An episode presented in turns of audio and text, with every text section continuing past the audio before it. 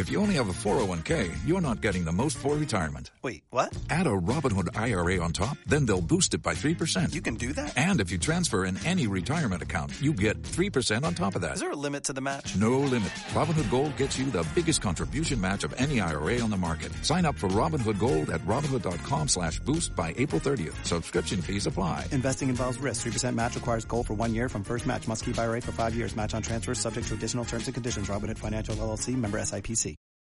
What's good, folks, and welcome to another episode of the Cover One Film Room, presented, of course, in partnership with the Cover One Sports Network. I am one of your two hosts this evening, Anthony Prohaska, joined by Erik Turner for a fun episode. Yeah. That, yes, this is the first time we've dove into the mock draft area in an Yeah. episode here in the film room. And it's something that we were talking about this offline, how addicting it is, like just going down the rabbit hole of like mock after mock after mock.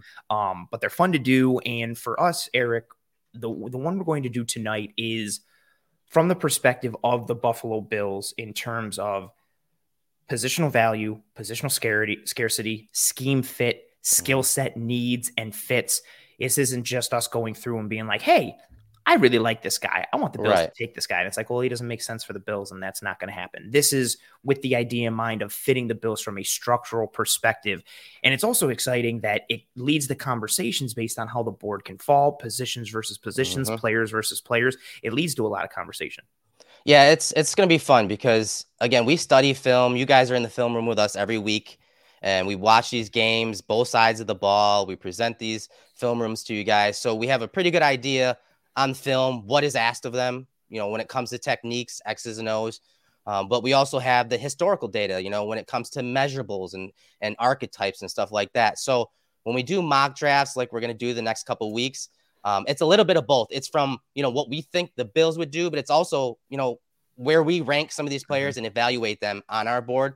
But again, with the Bills in mind, with their archetypes, with the type of scheme that they run and coaching they get. Um, so that's what makes it fun uh, when it comes to this stuff. And this is not something I don't think I've ever done a mock draft in all the years of the film room. I don't think we've ever done a live one. So this No. should be fun. Should be a fun exercise. And like you said, it is addicting. Uh, this is one of the first years that I've actually taken part in this, um, the, the mock draft on uh, PFF.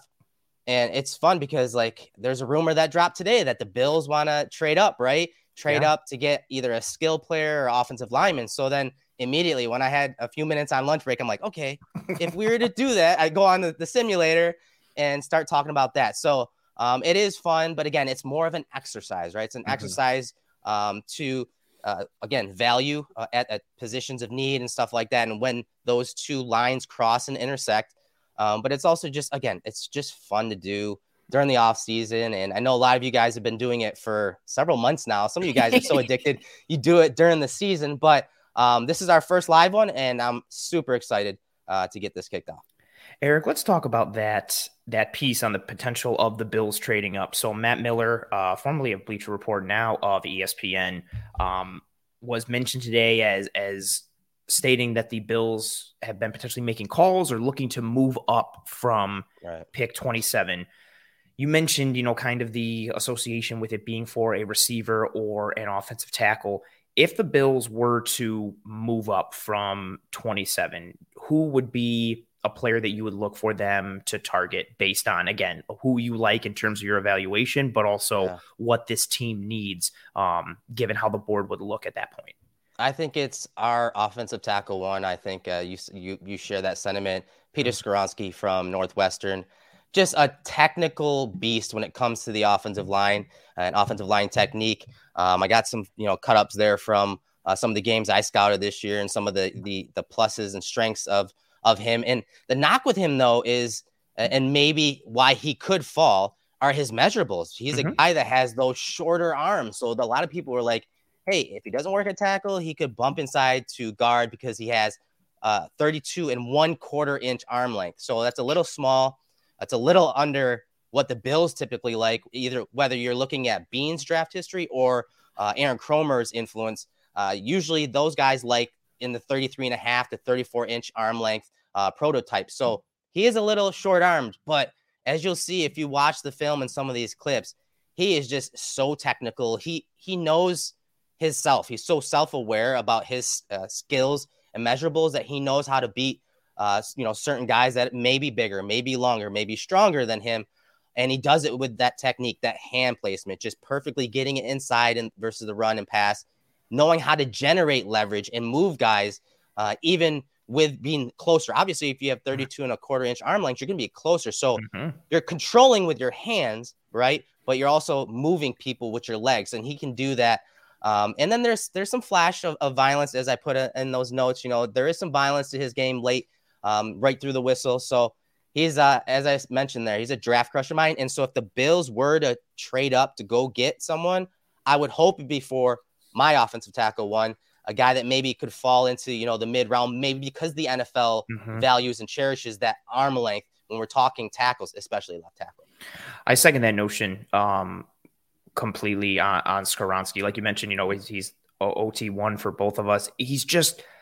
It's a shame that the conversation is centered around measurables and arm length. Uh, while it is legitimate and I understand it because yeah. he's just such a polished player technically, like mentally and then physically, like technically. You watch him just how he's able to work into a various amount of sets and his footwork in each, his hand placement, his hand power, like just mm-hmm. how he constantly is able to get defenders off kilter and take their momentum and use it against them or get them early in turn and win leverage. He's such a good player. You nailed it. Like I, I would absolutely love that um, if the Bills were to trade up for Skoronski. I'm also going to go uh, with an offensive tackle that I would like to see them trade up for. I would, if I had to cast a vote, I would put it for Skoronski, but for the sake of diversification, um, I'm going to go with someone who I feel like this is going to be no surprise to anybody who's follows me on Twitter or listens to anything I've done yeah. since like early February. Um, Mr. Darnell Wright, who you've pulled up on the screen now. And he's, you know, you're going to get more right tackle only uh, skill set and use for him. But given the need of where this Bills offensive line is, I, and this isn't to say, I think for either of us, this isn't to say Spencer Brown is done, jettison him into the sun, it's over. But for me, I'm going to continue to maintain, whether it's because of the injuries or the inexperience, whatever have you, where the Bills are right now, Spencer Brown is just too mercurial at the right yeah. tackle spot. Now, could he start to stabilize this year and start to scratch more of that ceiling? Sure. I still think it's too big of a risk given how up and down he's been. And I would like to get off of that roller coaster. And Darnell Wright for me is an option to get off of that roller coaster at right tackle. Uh, my favorite verbiage to use for him is that he's an athletic grizzly bear. Mm-hmm. And you watch the physicality, you watch the power, you see the athleticism, which you should not be able to see given that he's around 340 pounds. Like he came in, we saw him at the Senior Bowl, Erik, at yeah. 335 plus pounds and you would not have guessed that the way he was moving. Um, he's able to anchor down versus speed to power. I would like to see some more work there, but he's able to absorb pass rushers yeah. regularly. He's got some athleticism to climb to the second level.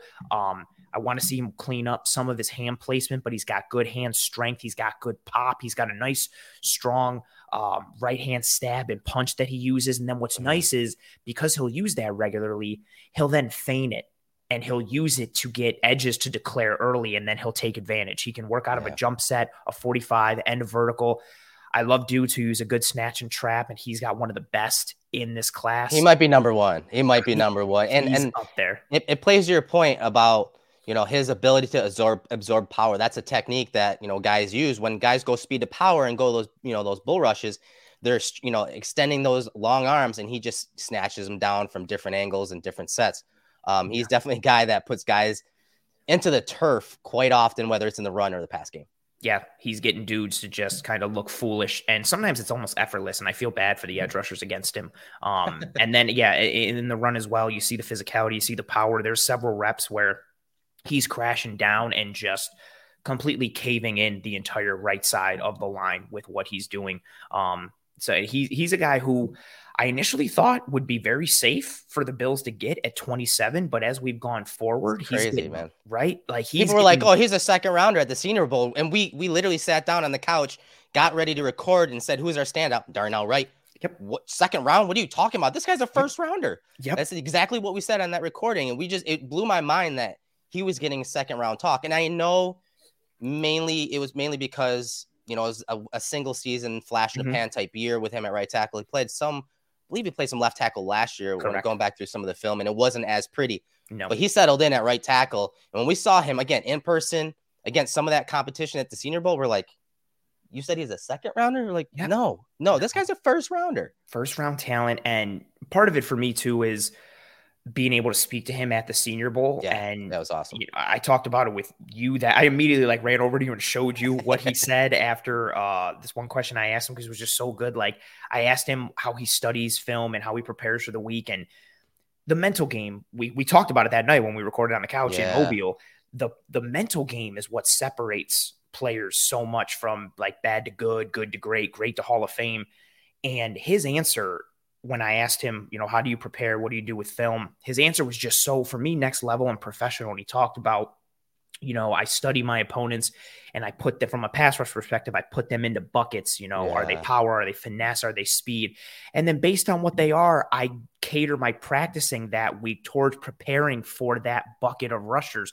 Mhm. And I was just like, oh, that's like, that's That- really that smart. blew me away. Yeah, that blew me away. The type of studying and then practicing how to defend or how to block that up in practice during the week. And again, almost kind of like what Kromer talks about and putting guys in different positions, like Mm, understanding your body positioning and Mm. how guys are going to attack you. But you you got to have a counter. You got to have ways to de- uh, to keep yourself between the rusher and the quarterback. And so it was super heady and intelligent for him to to come out and say that. And it's funny because it was like a day or two later.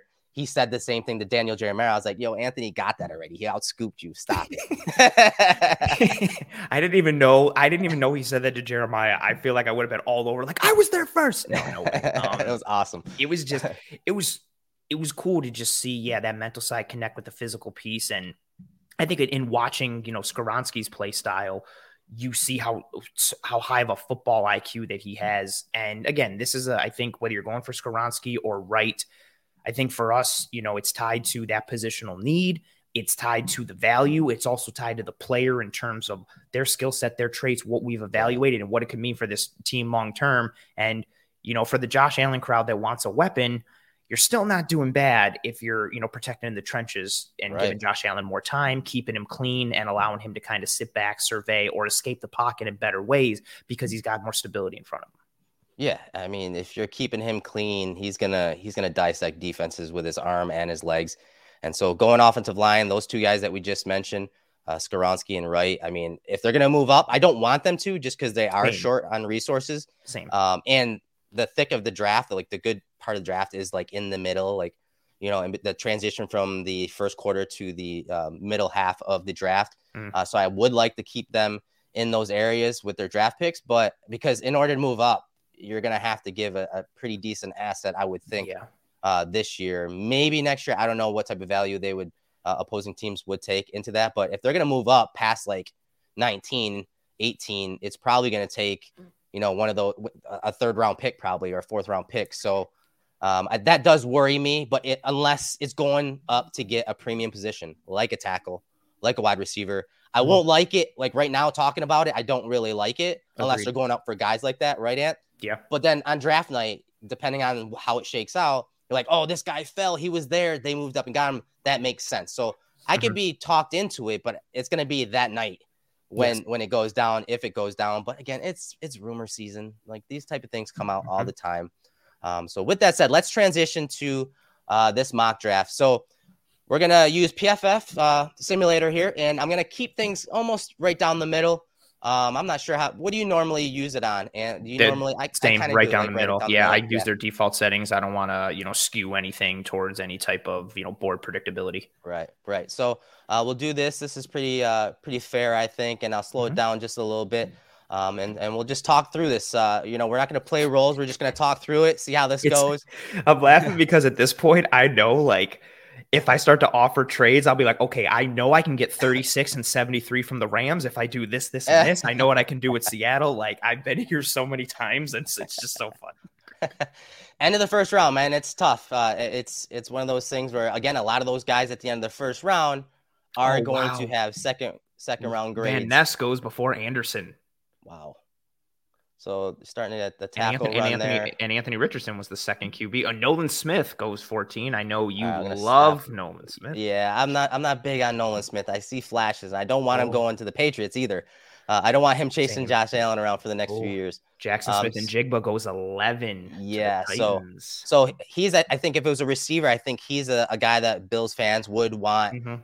being to move up for. But going up to 11's a, a little too far, um, in my opinion. Uh, so uh, Johnston, uh, the other wide receiver, went at 16. Uh, Kancey went at 17. wow. Uh, so yeah, so uh, I don't know. What do you think? You want to just stay put and, and see what comes onto the board and let the, the the board come to us, or what? Yeah, I again, I'm even if it is for like, I would be okay if they traded up for Wright and Skor- or Skoronski, obviously, but I, Mhm. I do feel like there are other up there are other upgradable spots on this team that you need your draft capital for. So I'm very okay just sitting Yep, and kind of letting the board. let's come let it roll. Let's let it roll. Oh, there goes Zay Flowers. I'm not big Oh, on Myles Murphy. Are you big on Myles Murphy, dude? You know what's funny? I watched him like four or five times because the first time I watched him Was against Carolina in the ACC championship, and I was very mad. But he also got doubled a bunch. The more I've watched, the more I've liked him. I actually think he could be there at 27 for the Bills. I Mhm. initially thought he'd be gone in the first 15. Um, so I, I like him, but I'm I'm not tremendously high. I'm not. I, I'm I'm not big on him. I, I think I have uh, a mid to late day two grade on him. I just I can't. I don't see it, man. I just don't see the burst and get off at the line of scrimmage. I think he's good against the run and he's very Yes. strong once he extends. But um, I, I just don't see it. All right, so No, I don't see the pass rush for Feynman either. Like um, No. there- Oh, interesting. Brian so the Steele. talk, yeah, the talk uh, today as well. On top of moving up to get a guy uh, and tight end. Uh, where's your Mhm. thoughts on Michael Mayer? Any any of the tight ends if they were to drop? Uh, the Bills taking one of those guys at pick 27. Your thoughts on that? So it depends on what you're looking for from the tight end position. You know, Mayer is kind of the do it all tight end as a receiver and as a blocker, got good size, good hands, um, functions really well at the catch point. Dalton Kincaid is basically a power slot receiver and a tight end's Yeah. body. My favorite tight end, I really, really, really like Sam LaPorta. Mhm. Um, I actually was talking with Lance Zierlein a bit on Twitter the other day. He's more down on LaPorta, and I kind of wanted to gauge his thoughts. I, I, but I like LaPorta as an overall well-rounded tight end. What he can do, blocking in the run and in the pass. I don't love the idea of tight end at 27. And if we're talking about the Bills, it's mainly because of that fit. Like, are they? Are they gonna? I don't think they would commit to the 12 personnel piece that hard. And if you're gonna go tight end that early, that means they're committing to 12 personnel, and that's what they want to do. And I, I, I think 12 personnel is an ultimate dictation piece. Like I really like that idea. I, I like what you can do if you've got two tight ends who can block and function as receivers. And all of a sudden, what you can do in terms of making defenses match when base personnel or you know outmatching them if they want to stay in nickel, I really like the potential of it. Um, I just don't see the Bills until the Bills show me that they're going to do that. Right. I'm not going to think they're going to do it. That's the big piece, man. Until they show me that they can do it, until they show me that they can utilize a tight end for an entire season, let alone two, uh, because it took Dorsey half the season to get you know Dawson Knox involved, especially when they were going to defenses were playing more man coverage and in the red zone. It's like, dude, Yeah. he scored like ninety percent of his touchdowns in the red zone. Why aren't you targeting Dawson Knox in the and red zone at the very least? given given Dorsey's history in Carolina, they used a bunch of tight ends, and then even in his playing career at Miami, they were a heavy two tight end team. Like with what he was doing with Jeremy Shockey and their whole cast of characters. Like I thought, I thought last year we'd see better tight end use, better tight end utilization, and or more twelve. Um, but you know, I and uh, yeah, until they show it, I can't predict it. All right, so uh, oh, Joey Porter Jr. Of course, of course, of course, they I don't know. need a corner. And hey, PFS says that's a need. It says DB's a need. So, oh um, man, yeah, I, I've never I seen want- him drop. To be for honest, the I've never seen- value, I want Yeah. Joey Porter. It, Oh, but it doesn't make any sense. But I want Porter. and to trade out, I mean, you're dropping into the 50s and 60s, it's so it's kind of pointless. So, Yeah. uh, where do you want to look? Where do you want to start? Um, I'm not high on uh, Brian here from Clemson. Yeah, Uh, I'm not sure what are your thoughts on him. Uh, you, there are several pretty good interior defenders. Mazi Smith, Yeah. one of my guys. Benton, obviously one of our guys. Smith. Benton and Um, Smith are fantastic. I even like yes. Ika a bit, even though um he doesn't hold up his double on against double teams as well as I would want him to for his size. He's more actually athletic and nimble, but I and I like him still. Kobie Turner is somebody who I love from yeah, I've Wake seen you Forest. post a bunch about him. Yeah, He's awesome um, in terms of what he represents as a player.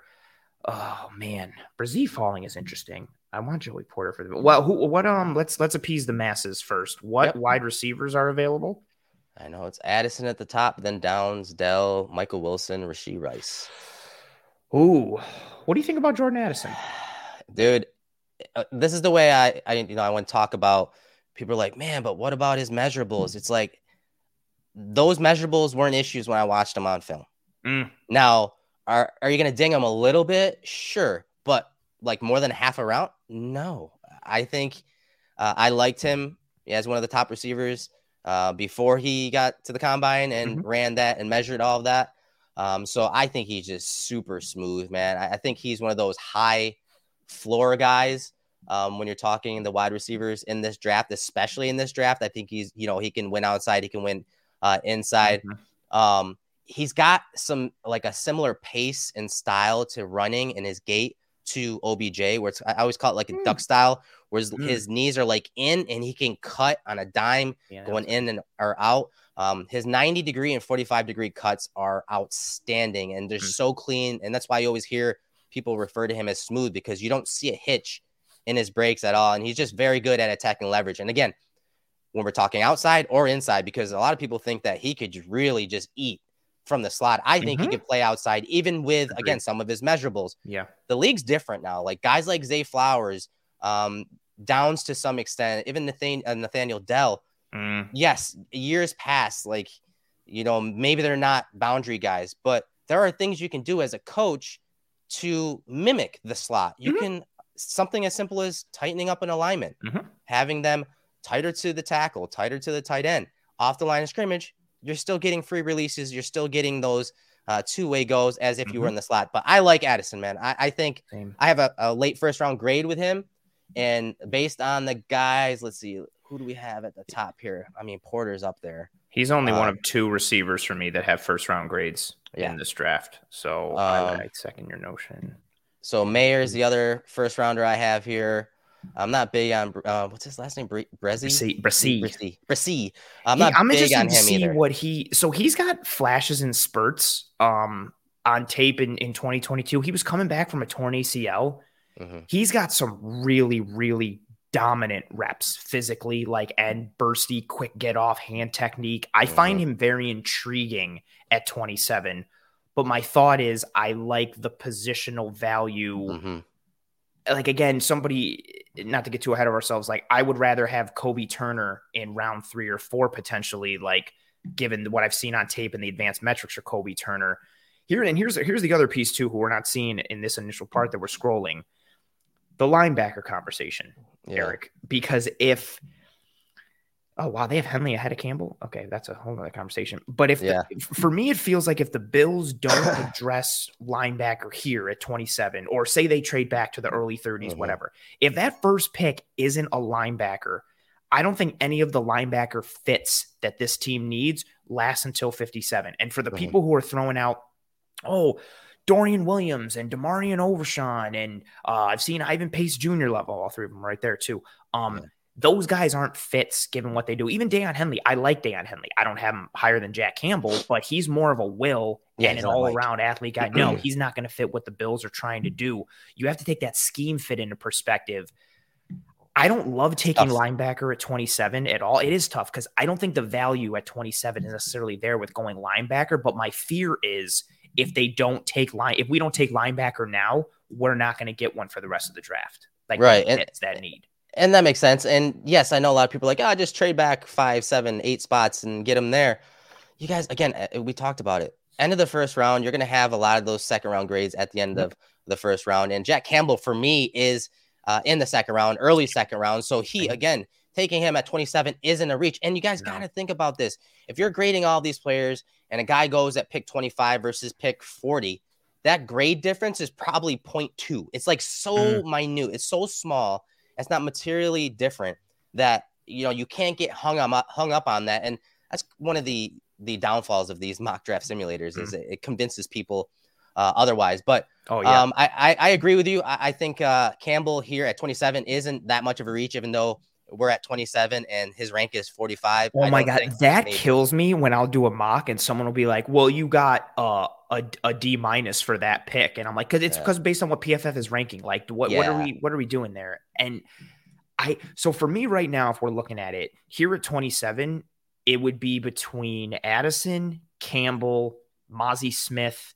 Um, I, I really just like Smith a lot in terms of what he can do and what he would offer the Bills defense. But from a from a positional value and scarcity standpoint, I feel like it's Jack Campbell. okay. So grinding the mocks, a cool freaking website that kind of pulls all the major mock drafts and gives like expected draft positions based on those averages and all those mock mm-hmm. drafts. Jordan Addison has an expected draft position rank of 24 and Jack okay. Campbell is um let's see where's he at I know he wasn't that much further down. He is at like 45. So oh. basically, right where in, in, uh, in PFF has him. PFF, yeah. Right. So, okay. So here's the situation. If we are to take a guy like Addison, we have to start scouring for uh, what? The, in the 30s and maybe even early 40s to go back up to get a Campbell. Now, Correct. is that something that you'd be willing to do where mm. you might have to get rid of your third rounder maybe pick something else up from the team you're trading with. Is that something you're willing to do, or do you want to just take Campbell here uh, and, and try to find a receiver later? Oh man, the second the second round trade up is so murky and muddied. Oh boy. Yeah. Um. Oh, I f- so let's look at some teams. Let's let's let's mess around with that. Let's just since you're you're able to do that. Uh, some teams that we could possibly trade up with. I think the Steelers they they could very well take Campbell at 32. Yep. So I don't want um, we'd obviously start talking after that. But um, I think the Cardinals, the Texans, um, I think the Raiders are actually Raiders because I have a feeling like the Panthers could also be looking around. Well, click on Titans. click on the um, PFF mock screen to make it scroll with you. I don't know if you're scrolling or not, but it's still on 27 for us, just for the viewer. You're not seeing the drop down? No. All right, hold on. Well, he's not showing it. Oh, there you go. Now move the Cowboys. Okay. All right. So can you see the? Uh, so you don't see the list of values once I click it. No. Okay. All right. So I'll uh, again once we get past 32, the Steelers, Texans at 33, Cardinals at 34. Yep. Um, Colts at 35, Rams 36. Colts Seahawks. could be a potential. Seahawks yep. could be a potential. Um, Raiders, I Titans. I don't think he makes it past 41. I think yeah, 41, 42 with the Jets, Titans, Jets. I think that's an area where he could go. Um, yeah. But again, Uh, you talked about it with Marino. You know, it is quite the drop after, um, especially if you're talking true mics. Yes. You know, a, a Campbell's a true mic. I think Sanders can be. He can have some other cool roles to him. Yes. Simpson right now is not a true mic, but I think no. again this staff could probably train him up pretty well to be effective. And, and so I, I, from a value perspective, I'd love to go with a non linebacker here and then hope that Trenton Simpson falls to 59. Okay. But I'm worried about that happening as well. Right, right. All right. So what do you want to do? Wide receiver or linebacker here? Moment, moment of truth. Son of a bitch. Where's your head at? I'm thinking we take Campbell. Well, I'm thinking we make the pick. And okay, make the pick. I, I, I like more of the wide wide receivers late than I do linebackers. So mm-hmm. even though I have Addison rated higher than Campbell, I would go Campbell. What do you okay. think? I have Addison higher, uh, as I so said. Um, but it's not by much. He's like that last bar before the second round hits. He's right where, yeah, uh, where we have him right now. Um, all right, well let's. Uh, this is so hard. I know this is, and this is again. Glad we don't have. We're not on the clock. Like literally. I know. They'd be like, "You guys got to make a pick." We're like, "We're not ready yet," and then hang up. All right, so let's go with um, let's go with the tried and true corn corn fed linebacker from Iowa, training with Luke Kuechly, true Mike, transitions well into this defense. They run the same defense there. They're in the same type of program. Yeah. Um, you're gonna hate us for it, but we're gonna take the linebacker here. You I hate uh, I hate us for it. Like I like it, but I also hate it. It's just the va- it. I just think the value could be so much better, but also the need and the positional scarcity is is an mm-hmm. important piece. Yeah, and there's a reason why the Bills haven't addressed uh, this position. Correct. You know, they they've they let Edmunds walk, and sure, they're going to tell you that Spector and Bernard and Dodson have a chance to start. I don't personally believe it. No, and, um, and you um, and you like Terrel Bernard a lot, and I do. I just don't. I don't want him as a stacked linebacker with his Yeah. 30 inch arms. I just No. I can't picture it. And in his size, I don't care even if he gained 10 pounds, it still worries me. I like him in coverage. And I like Yeah. him playing, he's heady. Mhm. But when we're talking stacked linebacker with six man boxes all the time, Mhm. A guy like Jack Campbell is kind of who you need. It's uh, unfortunate they had to let Edmunds walk, you know, to to get another guy that's similar in many ways, a little more Mhm. tight hipped, but he brings a lot to the table that um, I think Bills fans um, wanted to see from Edmunds. I think Yes. he may not have the range, but from the shoulders up, he's much further ahead Mhm. than Tremaine was uh, coming out of college, especially. I think his processor is top notch in this class when we're look, talking about the linebacker position. Absolutely, and I, think that's a, a really good observation. Like I, I don't think he has the ranges at Edmunds either. I don't think a lot of people do because Edmunds is Yeah. a freak. Wow, Sanders went right at 58. That's funny. Um, because because Edmunds is yeah a, a unicorn in every sense of the word. But I do think from a mental processing standpoint and also from a coming forward, stacking and shedding, playing in the box standpoint, I think Campbell is a is a bit of an uptick from Edmunds. So, and especially when you're pairing him with somebody like a Matt Milano who chaos creator get shoot like shoots gaps is all about like making plays and causing havoc somebody like a jack campbell who's able to diagnose all that read it and clean it up and finish i think could be a nice combination for the bills All right, so let's take a look at the tackles here at 59. Ooh. No one I'm pulling a trigger on, really. i like tyler steen but i think he might be more of a guard and i like him in the third round He's I an archetype fit. So Steen's an archetype fit. Wanya Morris is an archetype fit. Saldiveri, who I love, he's, one of my cool, yeah. crushes. him and ODU. um and, and zach Kuntz were two old Yeah. dominion guys who were pretty cool Yeah. Um, I think those guys are archetypes for the guard position. Uh, wide receivers, Dell, Wilson, Rice, A.T. Perry, Cedric Tillman. Tillman's like dope. Perry. I Um, like Tillman. I like Perry. What about uh interior defensive line? yep. Keanu. Benton. Benton. I know. I know. And We're really gonna gonna piss us. people off. I We're was really gonna gonna. say back to back defense. Every he, but here's the thing with Benton, right? And oh, and I because I spoke about him on the show uh on disguise coverage uh recently. Where are we? So there were 204 interior defensive linemen that had 50% of pass rush snaps in 2022. 204 of them. Keanu Benton was tied for third in PFF's uh, pass rush productivity. For those who don't know, a formula that combines sacks, hits, and hurries relative to how many times they rush the passer. So he was third out of 204. He was also tied for fourth in quarterback hits. He was also tied, or he was also fifth in pass rush productivity and true pass sets. He was Mhm. also seventh in stop percentage versus the run out of 216 interior defensive linemen, and he had an average depth of tackle of 0.8. He is a very large human at Yeah, oh, where are we? Uh, six foot four, 315 pounds. You can line him up at the three, a two, a one. He's even lined up over the nose or in a shade. He's got active hands. He's he's got the quickness and the hand technique to penetrate, but also the size to help linebackers stay clean at the second level. I also like the idea of you know helping out your rookie Jack Campbell and your athletic, Mhm. bursty gap shooter Matt Milano stay clean by getting someone like Keanu Benton. I really like Benton here. Yeah, I I love Benton, and you know I watched his film prior to the Senior Bowl. Watched I think one or two games, and I was like, okay, he's got some juice, he's got some size to him. But then there were some one-on-one pass rushes from the Senior Bowl where he was just so violent with his hands, throwing guys out of the way. Um, he's got that size and strength, but he's very aggressive. He he would be a perfect fit in the Bill scheme because he's up the field. He's he's not a guy that is going to win consistently stacking and shedding. And he can, don't get me wrong, but he is an up the field guy, whether he's at three or nose, anywhere Mhm. across the line. He's going to penetrate and create chaos. I think he's that kind of violent up the field uh, defender. His club move, I mean, it just drops guys to the turf. Um, he's, but he's also very light on his feet. Again, he's quick Yeah. uh, for his size. Um, and I, I just really like him as a defender. I, I do agree. I think uh, Benton is uh, a really good choice here at 59. Um, it's right at, you know, he's one of the top guys in the cluster. If we're looking at clusters here, uh, I say Benton was be one of them. Ika, again, I don't think he's a, a scheme fit, but he's pretty nasty and, and would do really and well. also in this conversation, the Bills have no defensive tackles signed past this season. And as of right now, depending on how you have them ordered, defensive tackle three and four are Jordan Phillips and Tim Settle. And like Erik, like we've talked about on the show, Tim Settle did not have the year that we would have wanted him to last year when you watch him on the tape or from an advanced metrics perspective. From a metrics perspective, he was one of the worst interior defenders in the yeah. NFL. Yeah, he was awful.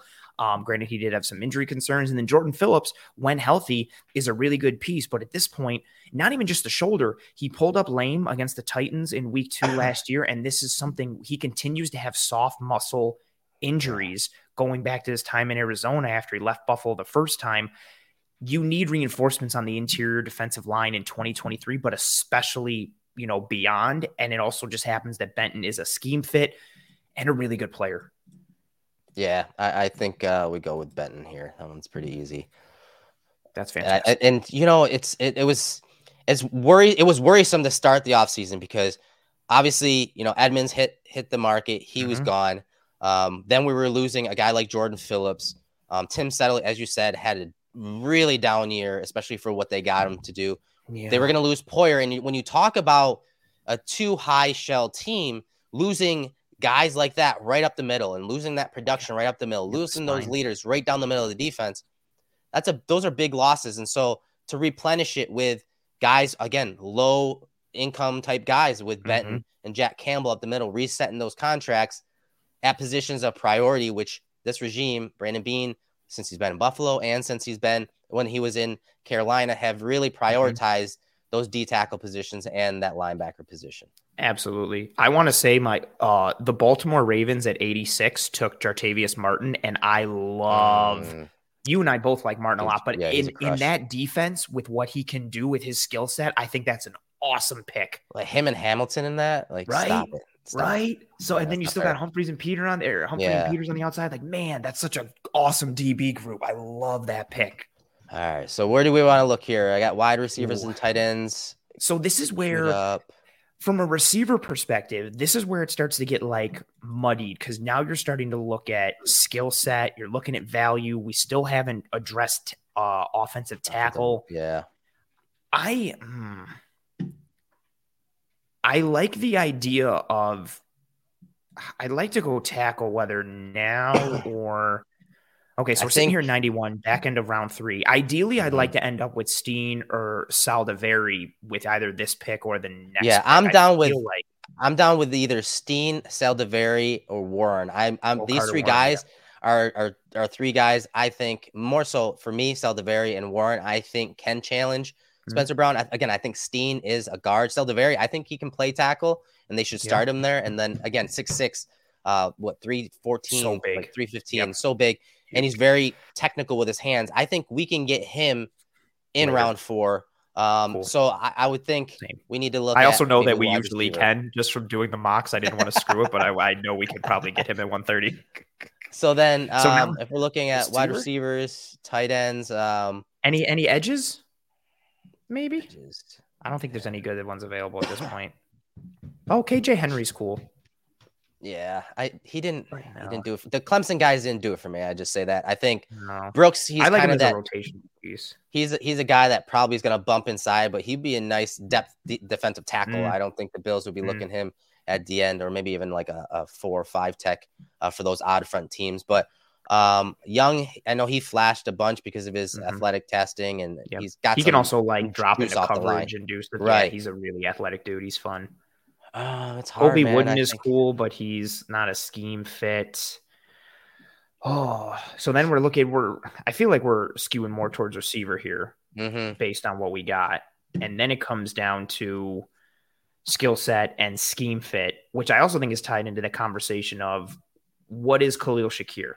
Is he right. slot receiver? Is he the boundary receiver? So at this point, are we looking for more inside outside versatility? Are we looking more outside? Are we looking more slot based? I think a lot of that ties into what happens with Shakir. My out of all these guys that are like right on the screen right now, from from Booty all the way down to Mingo, I like Hutchinson. Um, my two favorites out of this, Tyler Scott is fun as well from mm-hmm. Cincinnati. I like Parker Washington and Mingo yes. the most out of yes. these. These receivers. are two guys I, I, would target, and I wouldn't target them right now. That's the issue here. so here's the thing, and this is going to be this is gamesmanship. Mingo is Mingo is listed there. He goes between this pick and 130 like at a 50-50 shot. I don't know. I don't think it makes sense given where he's ranked. So there's a chance we don't get Mingo on the back end, even though he's rated lower potentially. So like yeah. from a system perspective, I like Mingo a lot. I I would love him in the fourth round, not necessarily in the third. Yeah, I, I think they're very similar players too. When we're talking run after the catch type guys, thicker, uh, you know, type mm. guys that um, can create those explosive plays. Um, so yeah, I, I, those are the two guys I would be targeting here. And again, I don't, I'm not big on Reed, man. We talked about it uh, mm-hmm. prior to the show. Yeah. You know, do I, it for me. He the, the few games I watched prior to the Senior Bowl, I was like, okay, okay. And then at the Senior Bowl, I he didn't he didn't flash for me much. Same. Um, I just didn't see and even on even on the tape, he's not. I don't know. No. Right. And he doesn't he doesn't separate a ton. He does make some really cool contested catches. Like the Ohio State game is one that people point to, but he has to make really hard contested catches because he doesn't separate physically, mm-hmm. like with physicality or with with speed. Um. Oh. Yeah, we're kind of stuck can, on this pick too because there's no trade, so we we're no. gonna have to take and, even if it's it is hard. So this is one where if you don't go receiver early, receiver gets muddy in the third round just with how like this has kind of fallen. Mm-hmm. I like the idea of addressing tackle, but to your point, I think we can get Saldiveri at 130.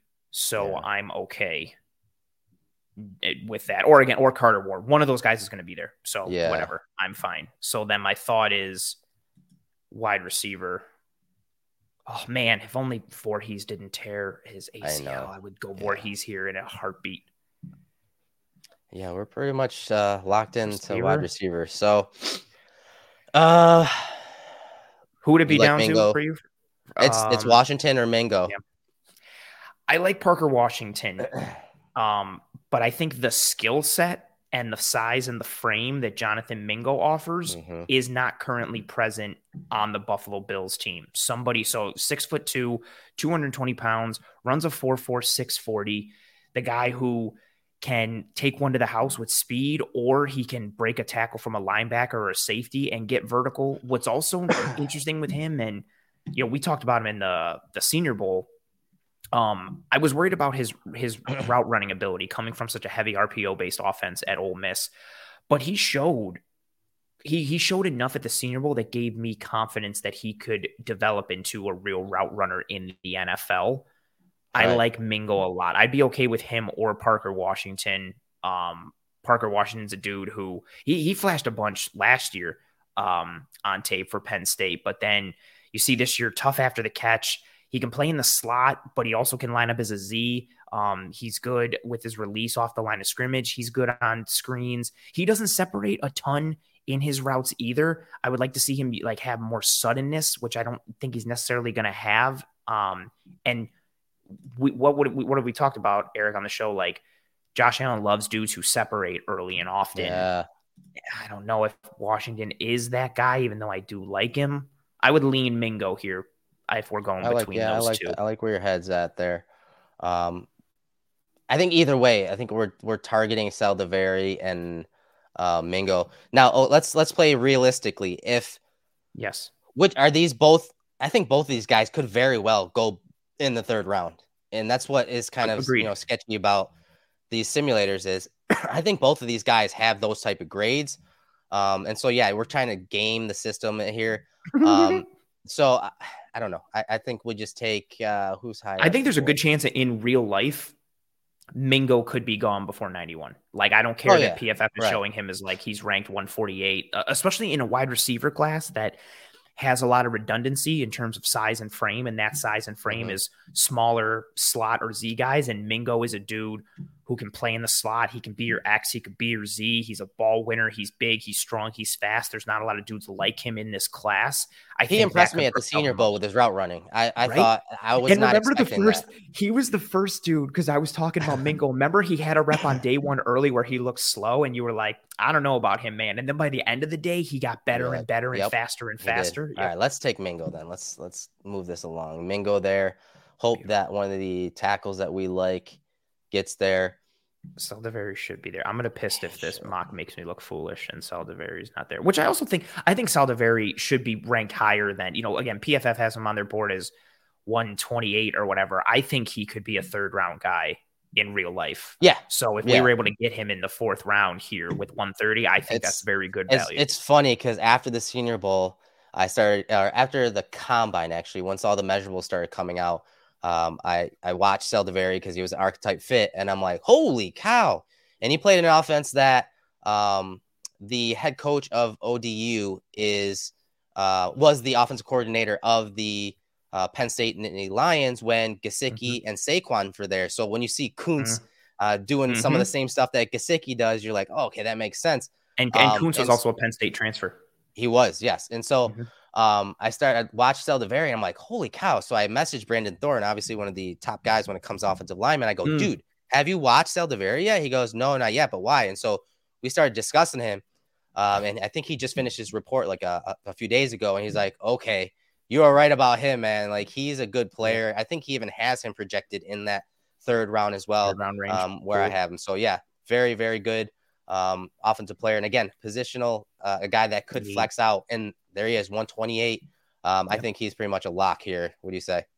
Absolutely. He um I was watching ODU for Kuntz and I kept noticing him. So then I went back and watched multiple games of, of Saldiveri. I I love that pick and I think he it's also kind of a best of both worlds, right? Like you still I think this gives Spencer Brown more of an opportunity to beat Sure. him out, but I also think like there's a good chance Saldiveri could win that job and even if he doesn't, cool.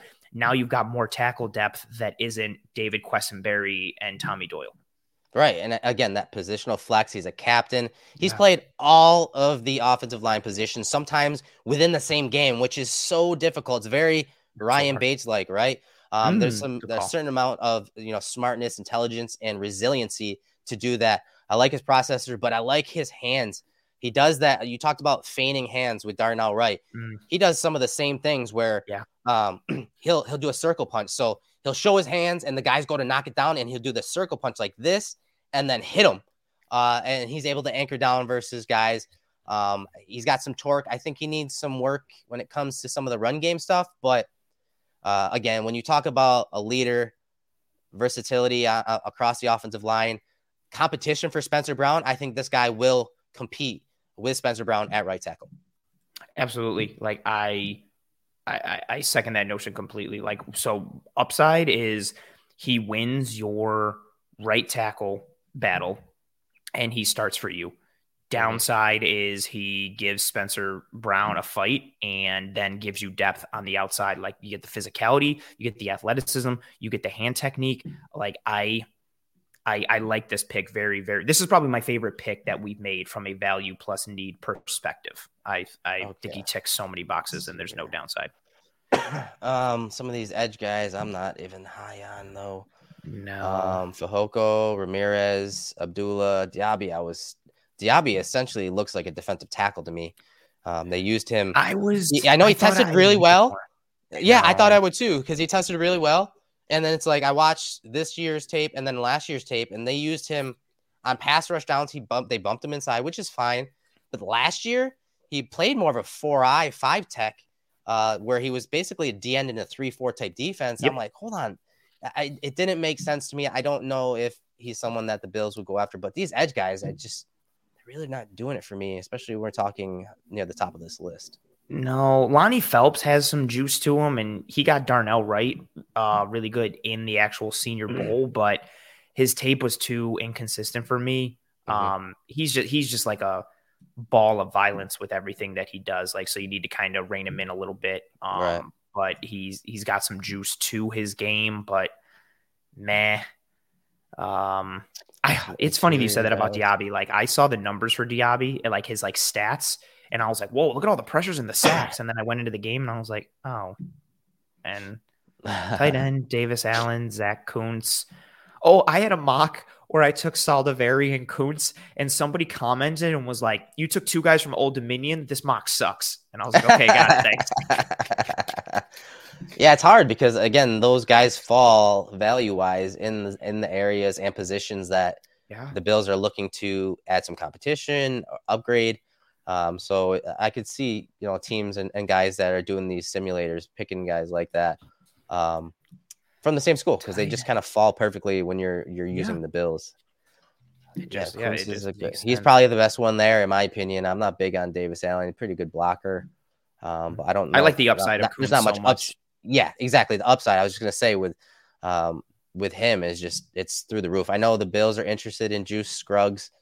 Um, he's got some. He's a center, but he's played guard as well, and Mhm. he's uh, I- believe he's another Philadelphia guy. For some reason, I had AJ start looking this up because McDermott had talked about a few years ago with when they acquired Ryan Bates, guys from like the Philly or Pennsylvania areas. Like he Mm. likes some of those blue collar town type Mhm. guys that come from families like that outside of Philly in Pittsburgh area. I- I'm pretty sure Scruggs. I'd have to look at AJ's spreadsheet because I literally had him look up all the players in this draft from like Pittsburgh or Philly.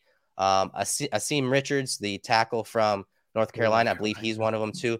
And, and the Bills have ties to Penn State, so I know that they are interested in Oh. Scruggs. Um, Scruggs went to a school I used to play against. He went to Cathedral Prep in Erie, Pennsylvania. Erie, yep, there we go. There you go. Um, and then, yeah. Exactly. And so McDermott commented on that. He likes some, again, he's a guy that obviously went um, to school in uh, Mhm. Pennsylvania. So uh, he, again, he's kind of familiar with some of the outskirts of those suburbs and stuff like that. But um, yeah, I don't know, man. This is tough because Saldiveri, again, you got Saldiveri, you got Bates, you have positional flex guys. Do you need to Mhm. get another center? Probably not. Um, And if we're and also like usually who's available later, Alex Forsyth from Oregon, uh, Oh, like yeah. a later round guy. I liked some of his tape. Um, he's more pure center. I also think it's cool when dudes don't wear gloves and don't wear knee braces in college, and he does both of those things, which is interesting. No gloves and no knee braces, but he could be a dude that I think we could get at 205. Um, yeah, this one is like I like the idea of Kuntz, and I made that joke earlier, the two ODU guys. Um, Yeah. but I like his his size and the frame. Right, is awesome with you, how unique he is at All six right, foot seven. let's and go then with he- him then. Yeah, right. Like you. there's so Yeah, much. You don't have to sell me on him. you Cool. don't. Um, I'll show. I'll go bring up some uh, film of him because I do have some on him. Again, he played in the same offense that Gesicki did when he was at Penn State. I think his head coach at ODU is uh, Rainey, uh, Rick Rick Rahne, I think, or Rain. Mm. Um, he again did a lot of the same things. Ath- Athletic guy. I think he's a better blocker because I swear Mm. Gesicki was allergic to blocking. Kuntz is a better blocker. Uh, he's more Gesicki is a, is, a, is a power slot. He is not even a tight yes, end. he's like- not even a tight end, right? No. Um, but I, this guy is he's a big dude, a Bills archetype. Um, he's more of a positional blocker, so he's not going to use power to get um, to create that displacement. Um, but he does do some interesting things with it. You know, his ability to drop his hips to create that lift to get guys moving. Um, I think he's got the tools, as I say say on the screen there, like to, the tools to be an effective blocker. I don't think he's going to be quite the plus blocker, but I think he can do some things, whether he's flexed off the line of scrimmage and moved uh, post snap or not. But dude, his length and athleticism, um, and just that catch radius and his ability to line up in the slot or out wide and then just push vertically uh, down the field and either catch the ball or just to lift coverage. He's got that type of speed and vertical speed to lift coverages from the tight end position. Six. this is ridiculous. So his official combine measurables: six foot seven, two hundred and fifty-five pounds, thirty-four inch arms, and with those thirty-four inch arms, he put up twenty-three reps on the bench, which is legit with that That's length, legit. Yes. right? That's Yep. strong, dude. And then at, again, at six foot seven, two hundred fifty-five pounds, he ran. He ran a, a 4.55 40 yard dash Mm, mm. at six foot seven, 255. He ran a 1.57 10 yard split, um, a 6.87 three cone, a 4.2 20 yard shuttle. He had a vertical jump of 40 inches, a 10, a 10 8 broad, athleticism, ball of talent, physicality. Um, I love, I think this is the game against Virginia Tech that you literally Yeah. have up on the screen. Like he, he had the game winner in this game in the slot. Like, and I think this rep you're about to show, he's got some snap to him that I wasn't expecting This for a guy me. of his size Yeah. and length, right? Like, Yeah, it was cool. player. This this is pretty interesting. Ant. So player profiler does comps for guys. Kuntz, his best comp is Mike Gesicki, and so um, it's th- funny, this- but I also this- hate it because he's a better blocker. I know he is a better blocker, but as you said, with all those measurables and that height and that size, You wouldn't think he'd be this athletic. Watch the watch the turn on this play. It's a two way go, and then look at him just snap that route off. Like Look at the that right separation. there. I I did not see that coming from him at, again over the middle field, and that's we always talk about it. That's where Josh Allen needs some more targets, some guys over the middle. You know, whether they're they're guys with size to sit in some of those zones that he can trust to catch it and not drop it, or just create that separation on some of those routes over the middle. The Bills need to attack the middle of the field more. I think Gesicki or Gesicki. I think Oh, he is the comp to Gesicki. I think he can do a lot of those things, but he does offer a little more grit than Gesicki, as you Mhm. said, more of a power slot type guy. very fair. Um, and I also think you know with his size and athleticism, I think he also helps in the red zone. Like you get Mhm. kind of an easy button in the red zone with his size and. Okay, you know, you go 12 in the red zone with him, and it's are you going to stay in nickel with a smaller nickel defender against him, or do you put a linebacker on him? Like, I, I think that potentially opens up some uh, easy button opportunities for you in the red zone, which was an area that the Bills got better on or better in as the Mhm. season went on. But like we broke down early in the year, um, they had some struggles down there. All right, so we're at pick 205, last pick of this draft. Um, I don't know what you- what are you looking for this this area? Um, obviously they gotta have best some player. special teams. Yes. I really like a guy that I always gravitate to, and I don't even know if he's here now.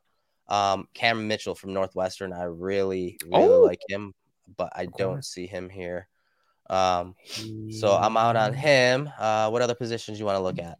I usually by default, I really love Mohamed Ibrahim, the running back from Minnesota, Mm. and I take him every time here. But for the sake of realism, um, oh boy, I kind of just yeah want to go. Now you're looking at special teams, or if there's anybody who fell that has some kind of positional value. Um, is there any? What are the centers look like? Alex Forsyth is there. That's cool. Um, I don't know. Do we want? Do we? Do we? Oh, uh, so is a guy who I saw you and Thorne talking about him. I haven't watched his tape. Is he? Is he a cool dude? He's a good dude. Yes. Uh, so this is crazy. I mean, this is super late in my opinion. I, I have uh, I want to say like a fifth on him or sixth. Okay. Um, I think it's fifth. But um, his game. I talked to Thorne about him because he was like, dude, the Bills are interested in this guy. You need to Mm. start studying him. So I started. I studied him as soon as I got home yesterday. Um, and he reminds me of like Quentin Spain, like in a good way Mm, where his upper body is just so thick. It's like grizzly bear type look where he's a little Mhm. heavier from the waist up. He's he's thick, um, and he's very powerful.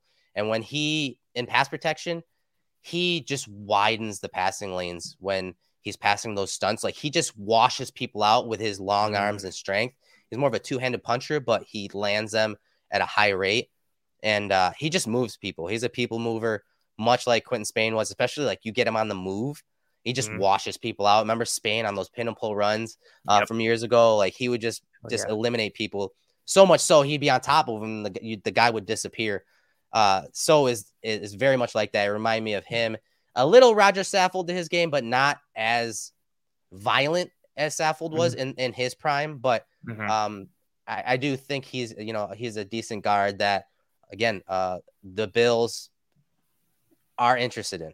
I'll just say that the Bills are interested in him as a day three guy along the offensive line. I'm cool I just don't. I don't think. I don't know if we need him though. That's the thing. Fair. You know, with what we picked here, I, I don't know if we need him. I'm Saldiveri- always okay going into the trenches. Like, yeah, it, I'm fine yeah. always restocking that cupboard. Like DBs and trench guys, I'm always okay with. Um, I, yeah, can't so, go yeah, wrong. Let's go. Let's go with them. Let's go with say, when in doubt, Let's go with you know, him. to the That'll, that'll give us uh, a reason to put out the film and and to uh, to to study him some more, and for you guys to dig in a little more. Um, I'll post something. I have all the film cut up. I'll post something. Nice. um, it's funny because I have him. I have him down after I saw you guys talking about him. I was like, oh, that's cool. Like this is a dude I need to get to. Um, yeah, no, he's he's a mean dude. I, I think um, with again the offensive line and protect Josh Allen, I think that's um, you can't go wrong going with a guy, you know, especially late that you could Yeah. develop if you like him. So I don't want to hear also. I don't want to hear anybody from anybody about their grades. I don't want to hear anybody being like, "Oh, you guys got a C minus." Those grades are arbitrary. And hey, listen, nothing. and like we should expect that. They're grades. They're PFF true. trades. So That's that's really par for the course. I was going to say So- it's on brand. So let's. Why, why would we take offense to it when we say all see all year? Hey, take grades with a grain of salt. So we got an F though for Mingo. I, I, well, yeah, because I they have them. Which, Yeah. which so that one from their system, like if we're not even talking about actual football, their mock, right? Mhm. They have him ranked as their 148th guy, but he consistently goes between 85 and 130. Like Mhm. regular, there's a ton Yeah. of mocks where he doesn't even make it to the Bills. So how are you going to give us an F because you have him ranked at 148, but your mock simulator makes him go like 40 picks higher with Right. regularity?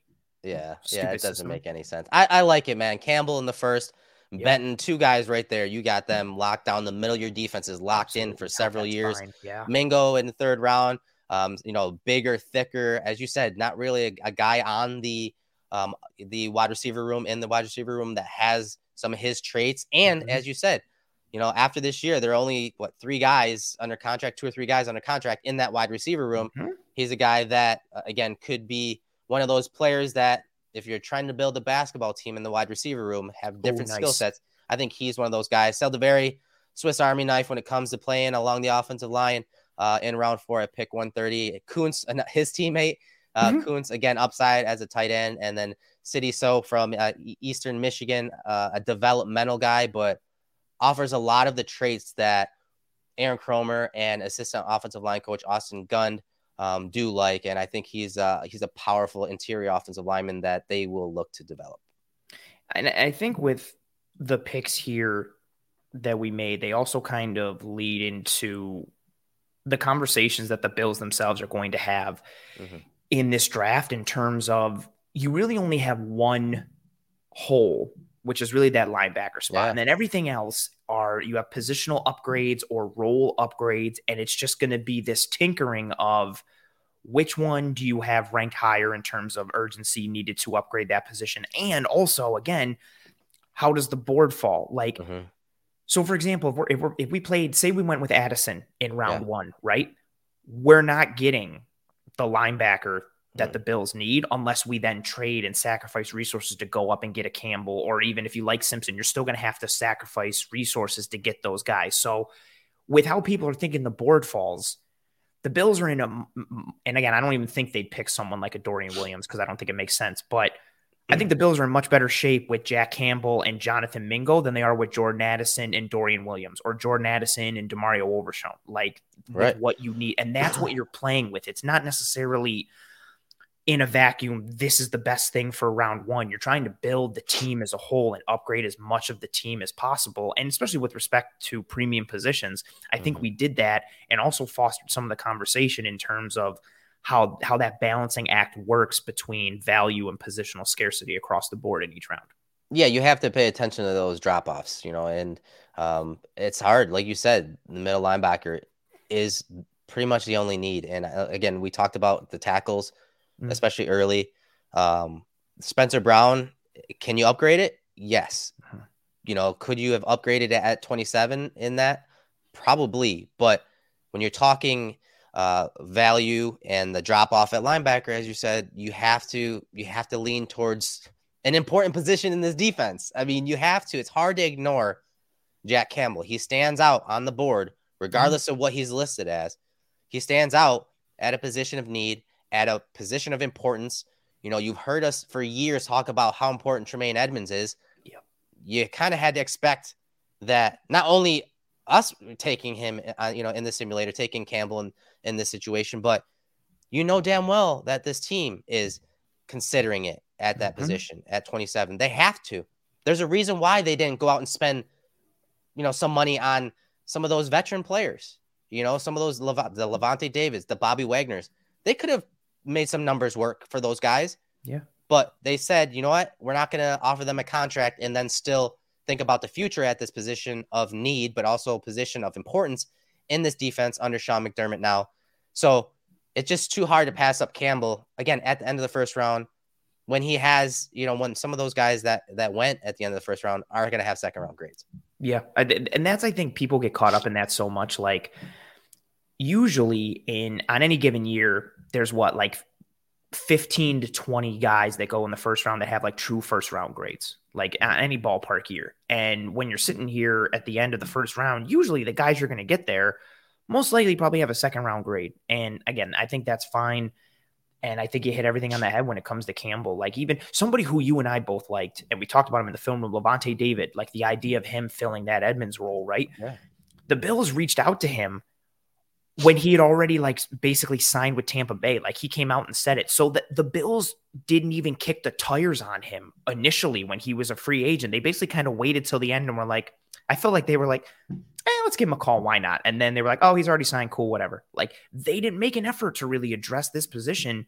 As you right. bring up some tape of Jack Campbell, like he's, I mean, and you see the size with how big he is at six foot five, 246, but he I think he he covered better than I thought he would. Like you can right. watch him match in coverage against, you know, he's picking up slot receivers and he can mirror running backs and tight ends um and cover down on underneath routes and clamp down. I like the way he leverages gaps. I think I don't think he's too he's a he's a drop off coverage wise versus Edmunds, but that that's not necessarily a knock against him. It's because Edmunds is a unicorn, but he gets the job done in coverage. He's good in coverage, and I do think he's an uptick coming forward and from the neck up.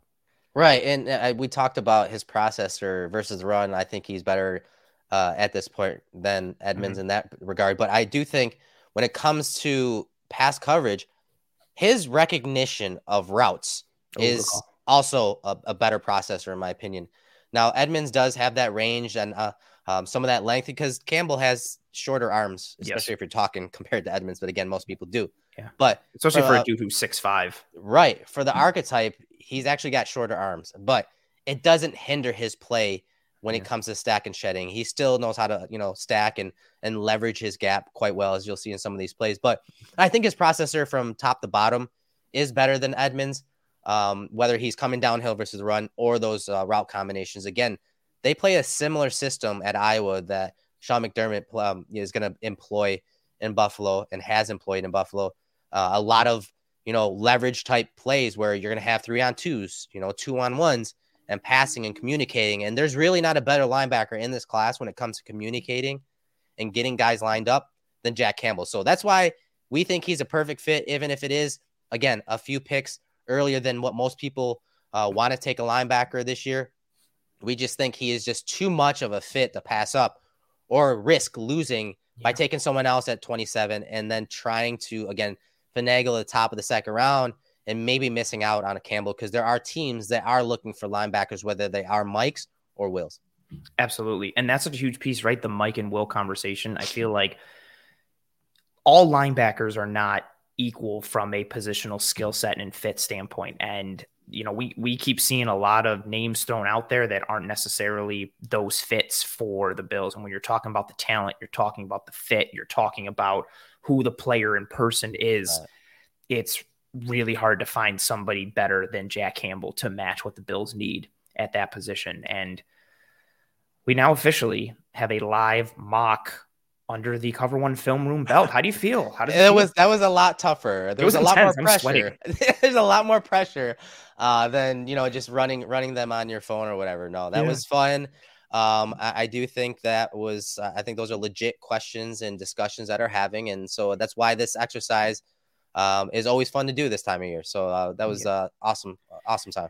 And it really, I don't, I don't do mocks until after like the first ish second week of free agency because mm-hmm. agency changes, team needs so much up and down the board and I've really been ramping up in March. And as we sit here and do this one, we are fully into April, and the draft is only a, like several weeks away. We are in draft month. It is mm-hmm. almost draft miss. So this mock draft kicks off some of our more mock type activity here in the cover one film room um, in terms of kind of just moving us forward for everything. And Erik, it's it's it's an exciting time as we really yeah. start to get more of an idea of – who could potentially be there at different positions, what the Bills need, which players can fit those needs, and then us here in the film room and on our Twitter accounts uh, at Cover One or Erik's personal at Eric J Turner or myself mm-hmm. at Pro underscore underscore Ant. All the breakdowns and the film pieces, whether you know on our Twitters and socials or here on the show, yeah. to really kind of put those players' skill sets and fits into perspective. It's a really exciting time.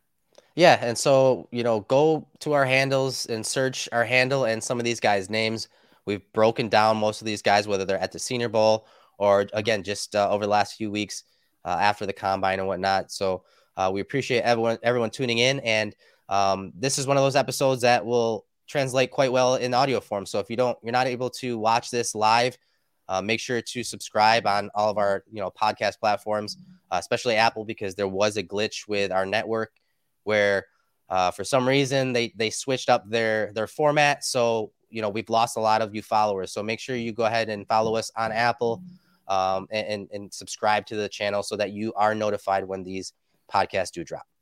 Absolutely. And we're going to be having you covered here in the film room these next several weeks and obviously leading up to the draft. And then, of course, there's going to be no place better for you folks to come to once the Bills make these draft pick yeah. selections at the end of April in terms of breaking down who and what they got and why they got them and what it means for this team. The best part. That's the best part. Like I like projecting and thinking about what guys would fit in the Bill scheme and all that, but I like once it's once it's done, those guys are chosen and then we get to dive into their film even more. And that's when your mind because uh, we're again X's and O's film mm-hmm. junkies where we can start really implementing like, oh, they could do this with this guy and this is how they could use them um, and, and, that's where it's really fun. Post draft is uh, content is some of my favorite content because then we can start legit, you know, projecting these guys into the offense or defenses of the Bills. Absolutely, I second that completely. I am tremendously giddy and excited for this month. This is one of the best times of the year.